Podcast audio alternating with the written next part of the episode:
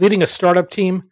Whether you're delivering a sugar rush, stocking coffee, or getting a regular delivery of snacks, Office Depot has solutions that fit every startup culture, from getting those first business cards and stationery to ordering fleece pullovers with your new logo. To learn how Office Depot and the California Technology Council have partnered to bring you savings on all of these startup essentials and more, go to californiatechnology.org forward slash member benefits. I'm Daniel Levine, and this is the Bio Report.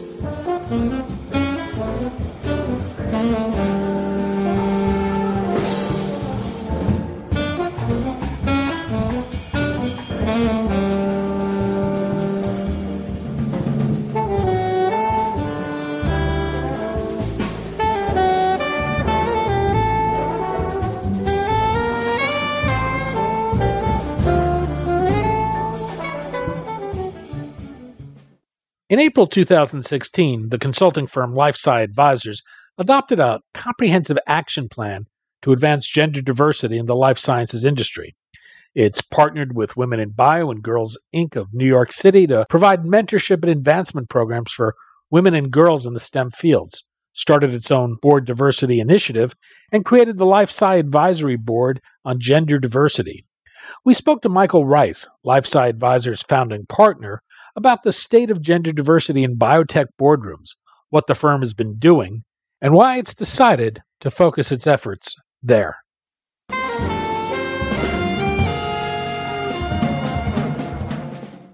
Michael, thanks for joining us. Danny, thanks for having me. We're going to talk about the low number of women in biotech boardrooms, what's being done to change that, and why it matters. There have been a few studies recently that have taken a look at this issue. Perhaps we can begin with some of the numbers. How, how bad is it? Well, I think when you look at the Liftstream report, um, what it really tells you is that women hold 10% of the board positions in biotech. 98% of the board chairs are men. And at the current rate in which women are joining boards, it won't be until 2056 that we reach gender parity. So that that's an interesting, all interesting statistics. I think really the good news is when you look at companies that have at least one woman on their board, those companies have outperformed with all male boards the counterpart by 28%. So when that's all judged uh, based on the stock price, I think it's really important when you look at all of these um, all of these white papers, the McKinsey quarterly white paper, the Liftstream, Espen Fuller white paper. I think at the end of the day, it just shows you that we're we're not there yet. Things are getting better, and I think at the end of the day, when you have a diversified board, all of the statistics that you measure success um, tell you that it's not only good business, not only is it responsible and makes sense, but at the end of the day, it's the right thing to do.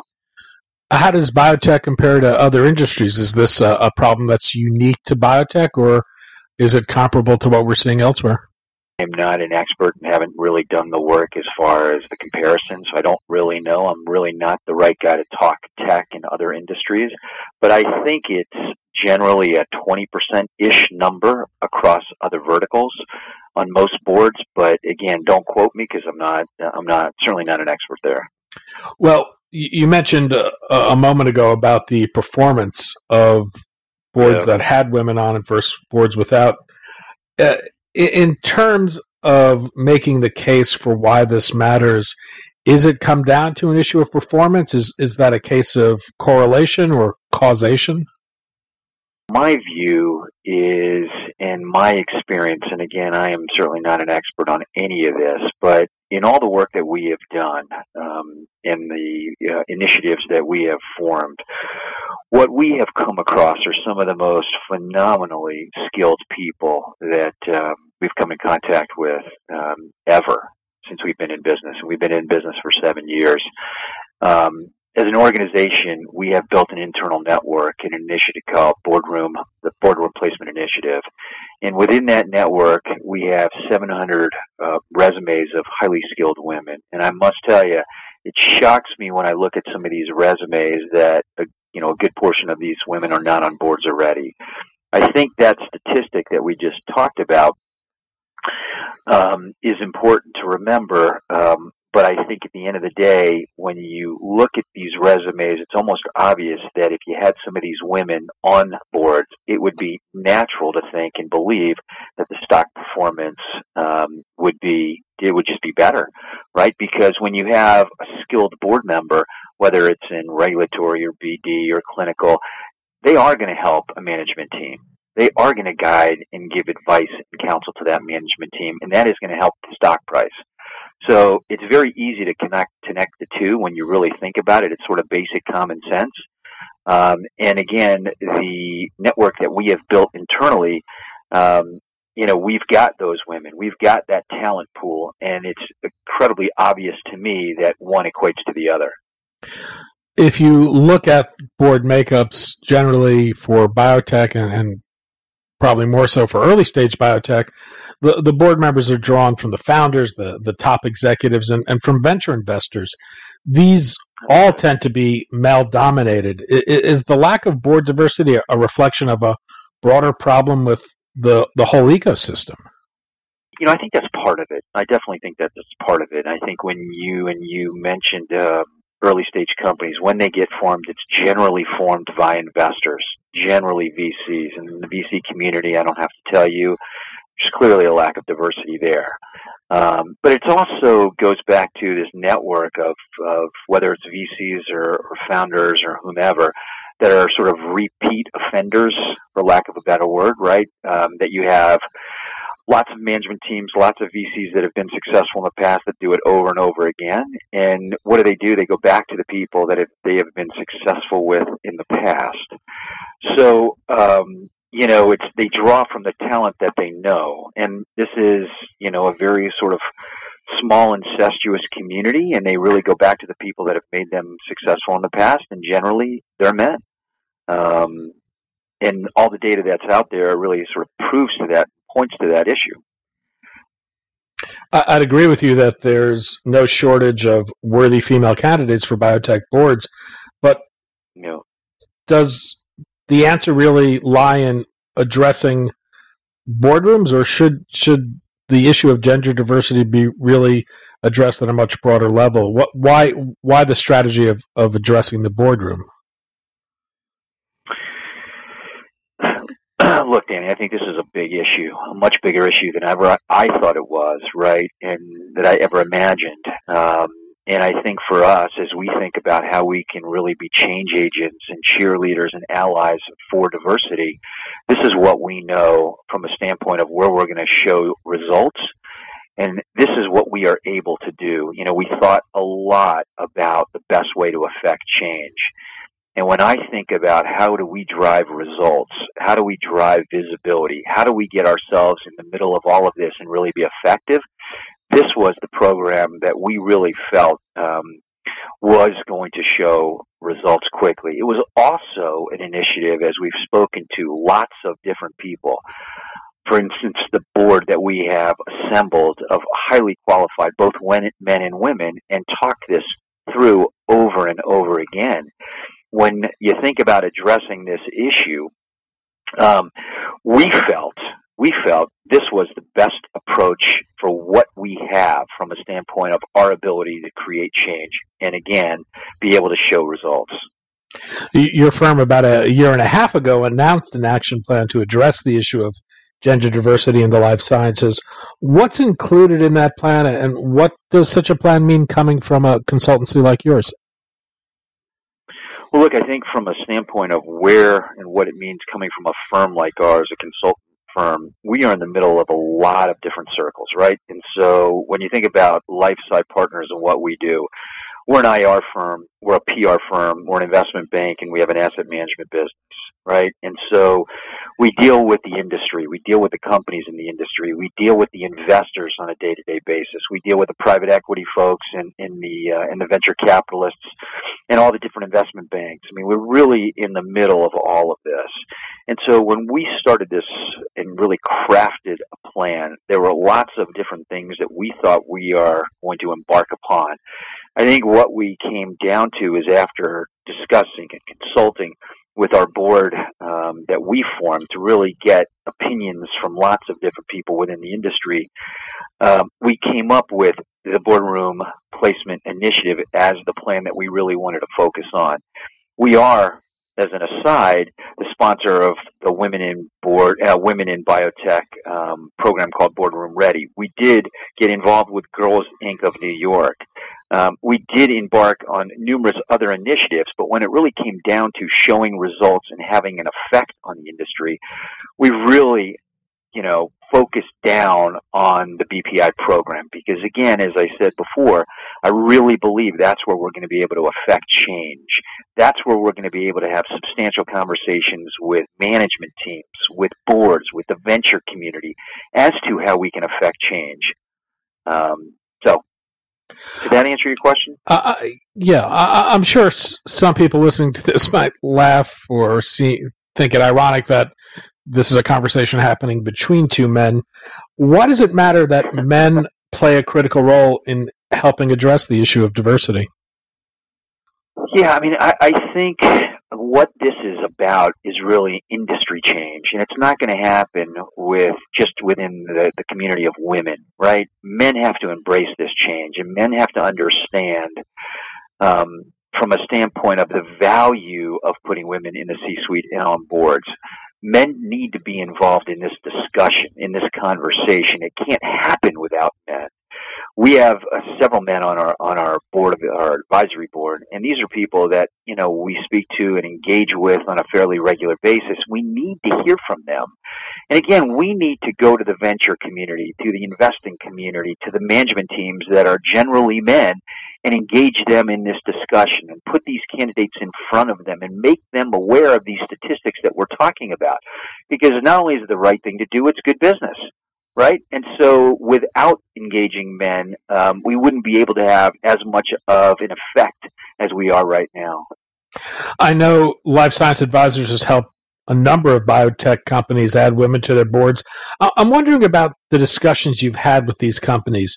Do they approach you specifically seeking a woman, or there other experiences, perspectives they seek, and it just so happens that a woman is the best candidate? You know, some it, it really varies, Danny. Some some management teams will come to us and say, you know, they uh, there is a you know, they, they are domiciled in a specific country and the country mandates they must have a certain amount of women on their board. Others come to us and say, look, we are specifically looking for somebody that is skilled in commercial. Uh, can you help us with that? And naturally, we search our uh, database and we will come back with women that we know are skilled commercial. Um, so it really depends on the situation. We spend a tremendous amount of time vetting our candidates we spend a tremendous amount of time vetting the company and what their needs are. It is our view that if we spend time with the company's management and really get a clear understanding of what it is that they are looking for and the skill set they are looking for and what their needs are in that boardroom, then we can fill that slot. So, you know, some companies are using BPI to expand their pool of candidates that they might be using recruiters, internal networking. What we want to do is augment that. Remember, we don't charge for this service. We're not a recruiter. We're not a search firm. What we're really trying to do is create change in the industry for the good of the industry. And when you do identify a candidate who may be the first woman on a board, what's the conversation with her are, are there concerns that candidate expresses about being taken seriously, that they're being brought on to make a real contribution, or, or they're just for appearances? So I think it's rare that that conversation really does happen. Um, I think most of the women that we have um, in our network recognize how important board chemistry is. I don't think a lot of these women that we engage with are worried about you know those type of dynamics as you just described i think they recognize that they are as qualified as anybody else and feel comfortable sitting in that boardroom as much as any other man is uh, just based on the fact that they are as qualified some if not more qualified than any man sitting around the table i, I remember having a, a, a conversation with a, a member of a, a public life sciences board uh, about a year ago, uh, and he's saying is that you don't need one woman on the board; you need at least two women on the board. In essence, to back each other up so they aren't ignored. He was being a, a bit tongue in cheek when he said that, but also reflecting the challenge of women being heard in, a, in an often very male culture. Do the way board members interact with women and the way they, they bring women on need to change as well just to ensure that their voices are heard? You know, it's a great question. Um, I'm not sure I agree with those those, those statements. I, I sit on a board. I sit on two boards. And one, one of the boards, I'm the audit chair, and the other, um, the chairman of the board is a woman. And I must tell you, Danny, in every single discussion I ever have, and as a board that we have, there is no way anybody's going to ignore the voice of the chairperson who is a woman um, and has very strong opinions that we all very much listen to. You know, I think it's for I uh, you know. So that's number one. Number two, I think it's good for all of us to really be aware of unconscious bias that everybody brings to a boardroom that is definitely there.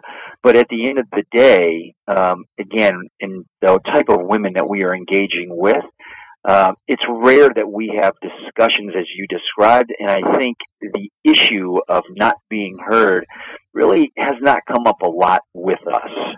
Um, so, you know, those are my comments there your efforts are, are, focused on gender diversity, the, the issue of diversity, and the, uh, the problems with industry in relation to diversity run much deeper than gender alone. Do you think the industry would see benefit from addressing gender more broadly, and why not take this approach? So, look, eh, we are very focused on gender diversity. Um, I'm, like I've always said, no expert in any of this, but I think we are really affecting, changing, having an impact on our companies um, that work with us. I can't really comment as to broader diversity in the entire industry and how they're going to affect change through broader adoption of different principles of diversity overall. But I do know what I know, um, which is that we have spent a tremendous amount of time researching gender, gender diversity, figuring out how we can be change agents, and figuring out how we can be an ally and cheerleaders for the women that are in our network. Michael Rice, founding partner of LifeSci Advisors. Michael, thanks so much for your time today. Thanks, Danny. Appreciate the time.